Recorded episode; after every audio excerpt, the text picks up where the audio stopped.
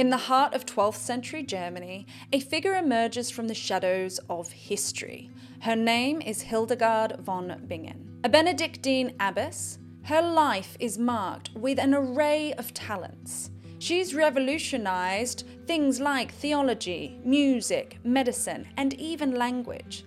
But it's her work in holistic health that really sets her apart. Indeed, there is a lot more than meets the eye when it comes to Hildegard von Bingen. Before we dive into this week's episode of Punks Unite podcast, be sure to hit subscribe, turning notifications on, so that you're kept up to date with any future episodes.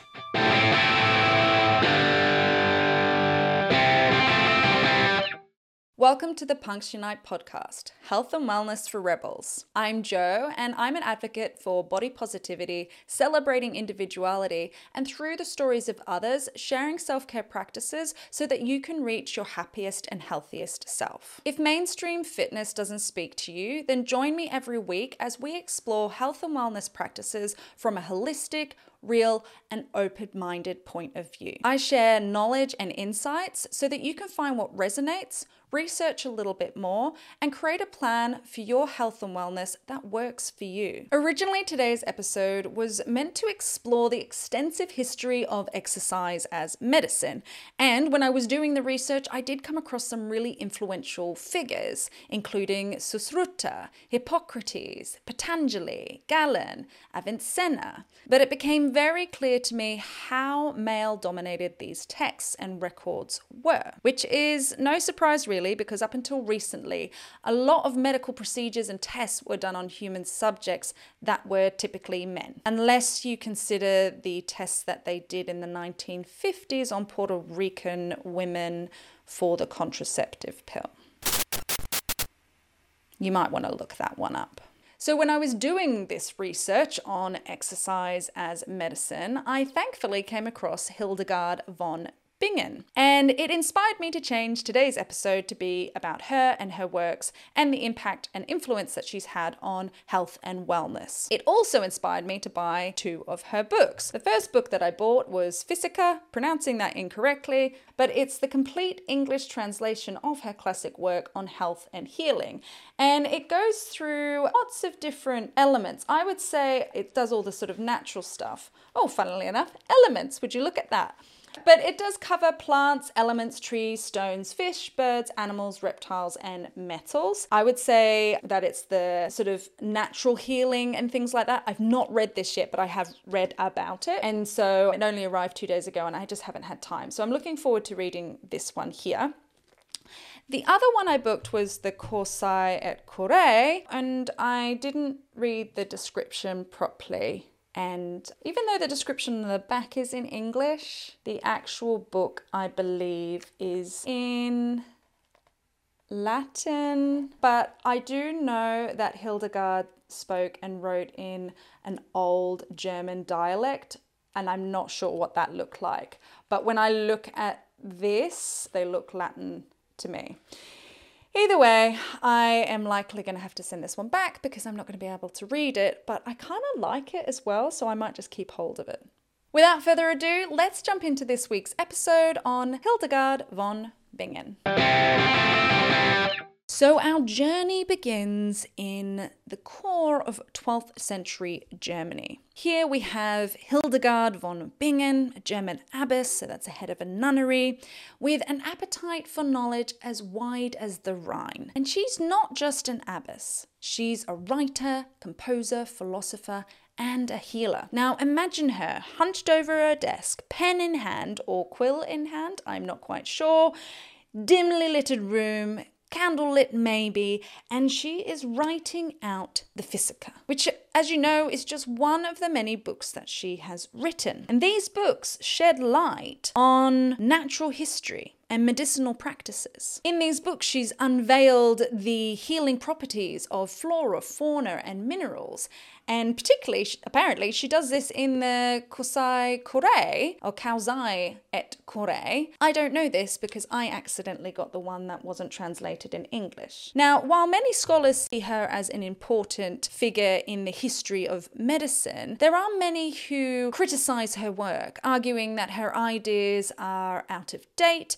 and they are, I quote, lacked scientific rigor. And Others said that her use of natural remedies were dangerous and ineffective. Now, criticism in the medical world is not unheard of, and quite frankly, the health and wellness industry is basically infested with it. You know, no matter what you do, there is going to be a counter argument for it. And I welcome that. You should question everything. Nevertheless, in Hildegard's case, her meticulous exploration of healing and medicine has enriched our understanding and opened new horizons in the field. You know, these aren't just books. These here, they aren't just books. They are insights into human ailments and their natural remedies. And apparently, in some of her books, she's got really meticulous illustrations of the healing plants and detailed descriptions uh, of the symptoms and cures. And I think a lot of what she did is likely more accepted in naturopathy than potentially modern medicine. One thing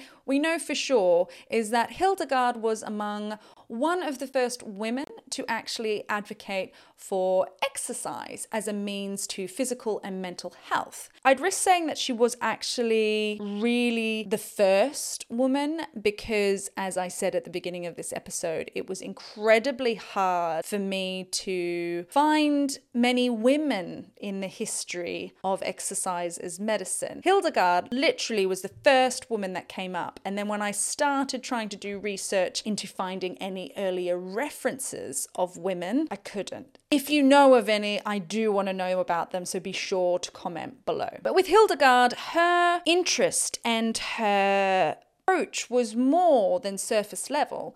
She really actually just immersed herself in the studies and she left no stone unturned. I mean, her timeless w- wisdom inspires us today. It reminds us of the importance of holistic health and looking at the entire being rather than looking at one part.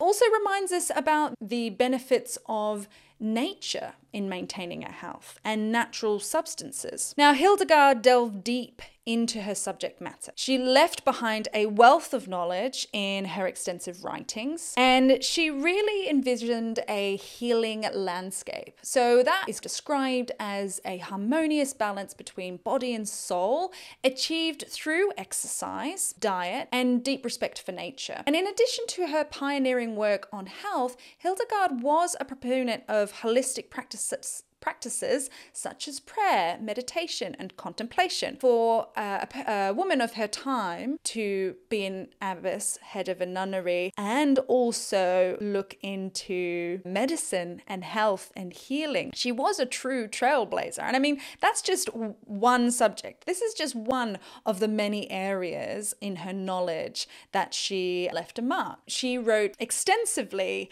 about the spiritual and environmental benefits benefits of living a life filled with with a reverence for nature. I mean, her writings offer insight into the power of interconnectedness between humans and nature, humans and animals, humans and their living environment that surrounds them, and also really promoted the gratitude and appreciation and the beauty, I guess, that comes with being in the environment that we're in and reconnecting with nature and how important that is. I think this is incredibly interesting here because we hear people talk about the fact that I'm going to go into nature, I need to get back to nature, reconnecting with nature.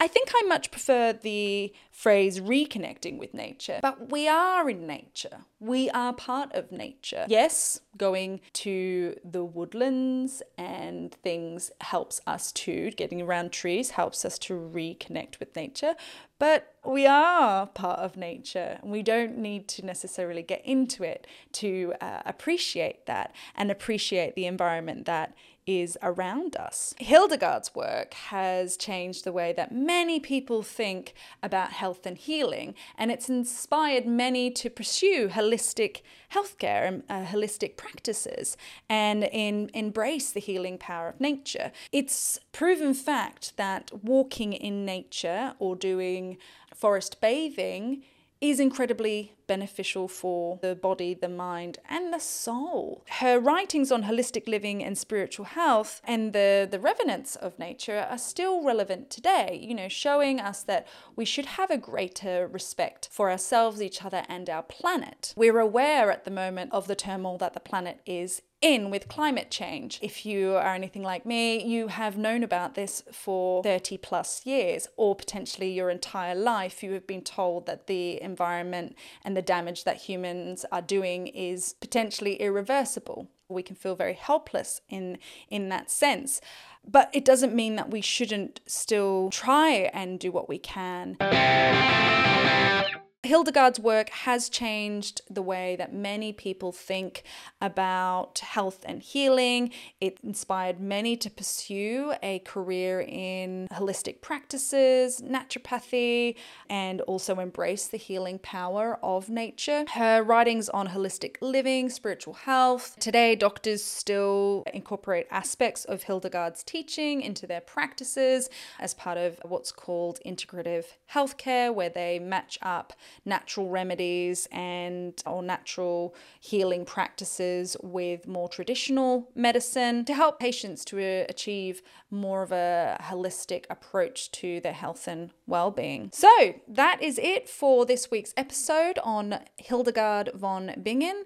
If you have found this type of information interesting and you would like me to do more of it, then either comment below or send me a message on Instagram, joe underscore delacourt, and you should find me. Again, thank you so much for joining me for this week's episode. If you found today's video useful or interesting, consider sharing it with friends and family or click the like bu- button. And of course, make sure that you subscribe and turn notifications on so that you don't miss out on any future episodes. Remember, you can tune in via your favorite podcast platform or you can watch this on YouTube, whatever works for you. Before we finish up, I just wanted to touch on the fact that I actually understand how challenging it is when anxiety strikes when you least expect it. And so, what I've done is I've pulled together a three step framework that I have used in the past, and it is called the Anxiety Survival Checklist.